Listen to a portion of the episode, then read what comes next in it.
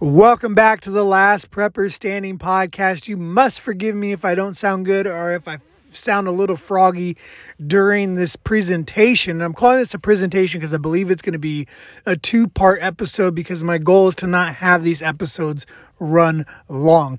Now, normally I'm trying to drop these episodes on Wednesday.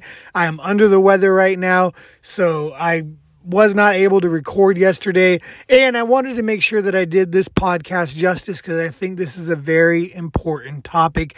We're talking the Great Depression 2.0. It is right up there with one of the things I think people are not thinking enough about and how to be prepared for it, along with a previous podcast I did where I talked about the cataclysmic event that no one's talking about, and that's the the collapse of the meat supply around the world.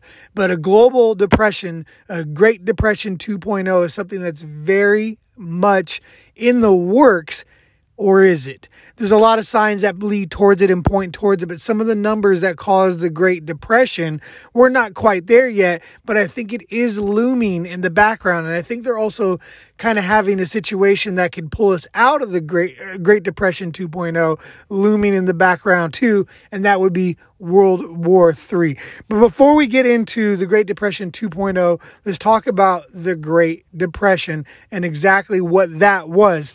For those of you who don't know, uh, the Great Depression was a severe worldwide economic depression between 1929 and 1939 that began after a major fall in stock market prices in the United States. This is funny how they label this. The economic contagion began around September 4th, 1929, and became known worldwide on Black Tuesday when the stock market crashed on October 29th, 19 1929. Now, as we uh, approach the anniversary of that date, as it is October 27th, 2022, now um, I found it very pressing because you all hear of October surprises.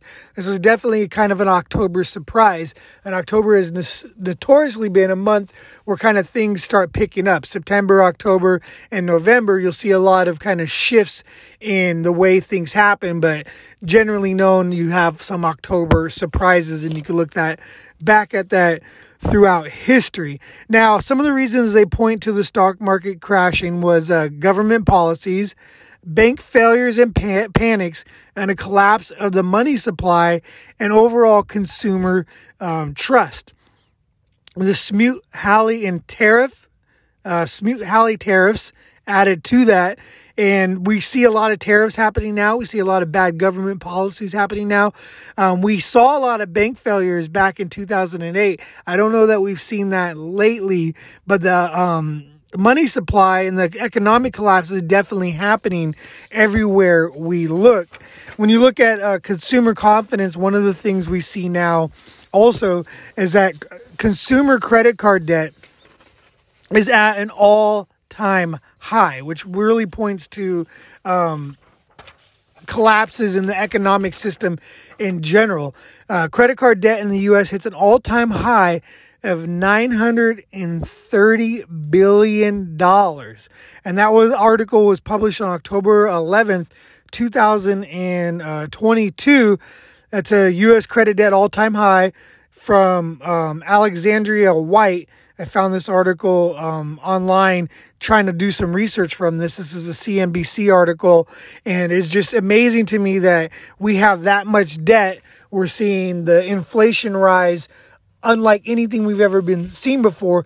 Plus, we have a national debt crisis as we outsource a bunch of money to other countries to fund these proxy wars.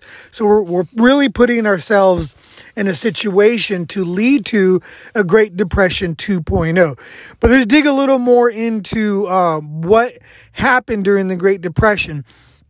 Um, this article comes from an economist, uh, Burton Folsom. I'm going to read part of it to you guys because I thought it was interesting.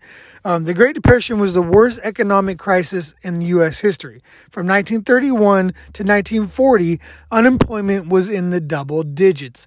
Think about the unemployment rates right now. They go ahead and they skew those numbers to keep it in the high, high, um, high nines when it we know that it's higher than that. We know that the jobs that people can go get are not really jobs that will provide you with uh, a great living or the ability for economic movement up and down the ladder or really advancement in society. Um, in April 1939, almost 10 years after the crisis began, more than five, um, more than one in five Americans still could not find work. On the surface, it seems like World War II marked the end of the Great Depression. During the war, more than 12 million Americans were sent into the military, and a similar number toiled in defense related jobs. Those war jobs seemingly took care of the 17 million unemployed in 1939. Most historians have therefore cited the massive spending during wartime as the event that ended the Great Depression.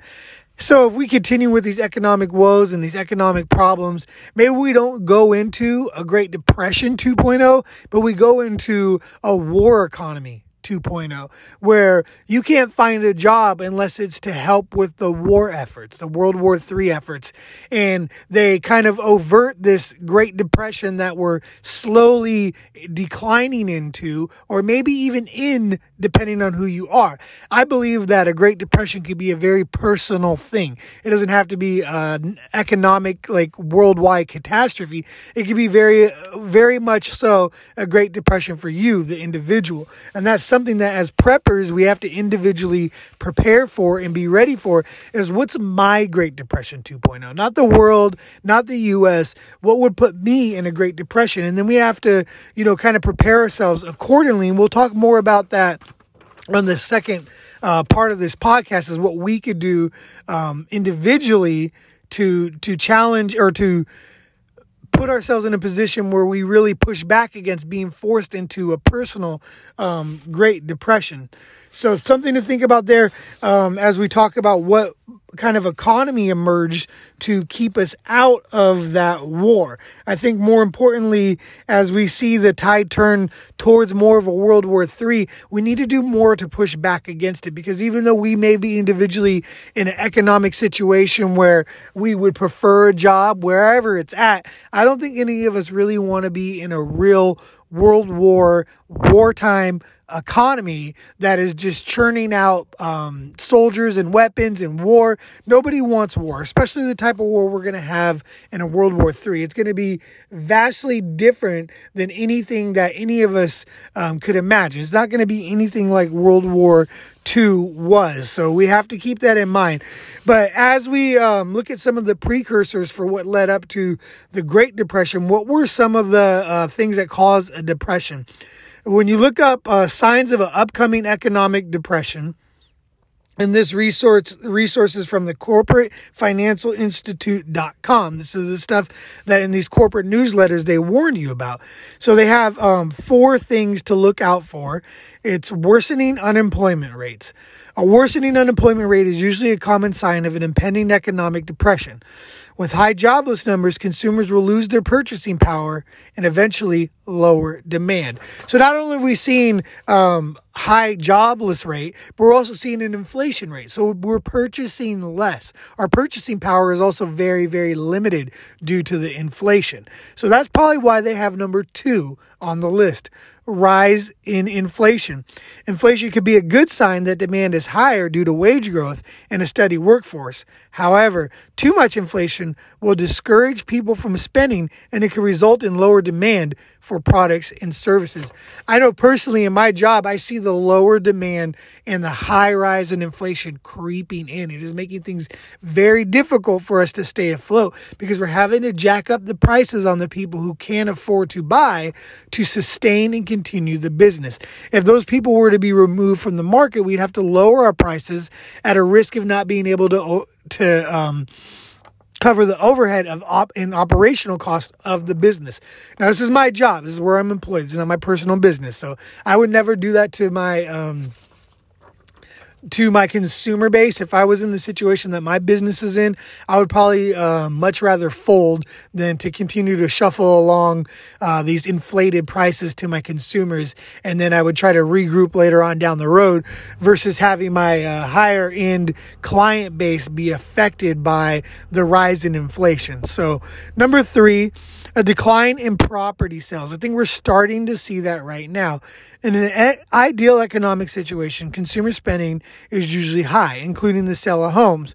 But when there is an impending economic depression, the sale of homes goes down, signaling falling confidence in the economy. I think that market, housing market has really started to turn. We've seen a huge increase in home prices. A lot of people cashing in, a lot of people cashing out and taking what they could and get, getting what they could in this housing market. And now it is extremely cooled off. I used to see, um, not really, like, you know, within the last 12 months, I used to see increase in prices to 10 to 12 to 30% over what they were asking for. I had people who were buying homes during this pe- period and they were paying well over asking price just to get their foot in the door in this current housing market. Now you're starting to see a shift and you're starting to see a turn where lately I've seen housing prices drop by 5, 10, 15, 20% and sit on the market for 30, 60, 70 plus days, even longer in some cases for the houses that I've targeted. I like to look at the housing in my area to kind of get an idea of what my property value may do because I'm very comfortable where I'm at mortgage wise. I'm very comfortable where I'm at interest rate wise. I'm making sure that I'm very comfortable in the actual neighborhood I'm in. If people start losing their homes in my neighborhood or the home, the homes in my neighborhood start to kind of look a little deteriorated and dilapidated because people are no longer able to afford the upkeep of their home because of the rise in inflation, the rise uh, in, in cost to do anything is just going to the point where they're choosing to not do stuff. I need to be very aware of that because I'm going to want to change neighborhoods or change locations to protect my long term wealth and the long term uh, agenda that I have for myself and my personal retirement. So, declining property values. Number four, increase in credit card debt. As I mentioned earlier, the credit card debt is at an all time high. Uh, whenever credit card usage is high, it's usually a sign that people are spending, which is good for the GDP. However, when debt uh, faults rise, it could mean that people are losing their ability to pay, which signals an epic economic depression. Now, one of the precursors to this global um, Great Depression that happened was the global GDP was declining. It was declined at a 26.7 rate when you look it up over the course of that 120 month or 10 year period. Uh, peak global unemployment, they say on their Cook numbers, was in 1933 at 24.9 percent. If you go look up what the current GDP growth is, it is very hard to find on these technocratic um, global elite websites. They're trying to hide that information and suppress it. You could just straight up ask, what's the current global GDP? And they will show you numbers from 2017, show you numbers from 2020, which obviously before 2020, there was a lot of positive going on in the world. And then we all know what happened in 2020. 2020, things got a little wonky and we're in the situation we're in now. With a lot of more searching than I thought it would take, we are looking at a decline. Is it anywhere near that 26.7% that you saw during the Great Depression? No. But it is in the twos to three percent right now, with so many of the other precursors for a Great Depression happening. So that's kind of the basis I wanted to cover in this part one episode of Great Depression 2.0 is what leads up to a Great Depression. What signs are we seeing now? What is the, the information that we should be taking in now and the looking for as we determine how prepared we want to be for the Great Depression 2.0 or even more important, our individual Great Depression. So on episode two, which should drop Sunday, I'm going to talk about ways that we can fight back against, against the Great Depression 2.0. Now that we kind of laid the groundwork of what was the Great Depression what are some signs that the Great Depression 2.0 could be happening and what we need to do be prepared should be will be next on the next podcast. So I appreciate you guys tuning in. I hope this this was helpful information. And like I do on all my stuff, I try to give you an outline. I try to point you in the right direction and then I encourage you to go dig deeper, do your own research, really embrace and learn this information for yourself because no one, not me, not Canadian pagan, not um, any anybody who's out there with the doom and gloom should be dictating how your mind thinks about these situations because preparedness is very much an individual situation. You may be so well off or you may be so used to being poor, a Great Depression 2.0 might not matter much to you. You might only have to take care of yourself. You might have to take care of 10 other people. Your situation is very individual. Your preparedness goals are very, very much individual. So take all this information in mind kind of clutter out the noise, get some uh, talking points for yourself, get some kind of data points to think about, and dig into this work. I think it's something that's worth looking into and then determining how you avoid a Great Depression 2.0 for yourself if it happens on a worldwide scale. So until next episode, thank you guys for tuning in. I hope this is useful useful information. I appreciate your time.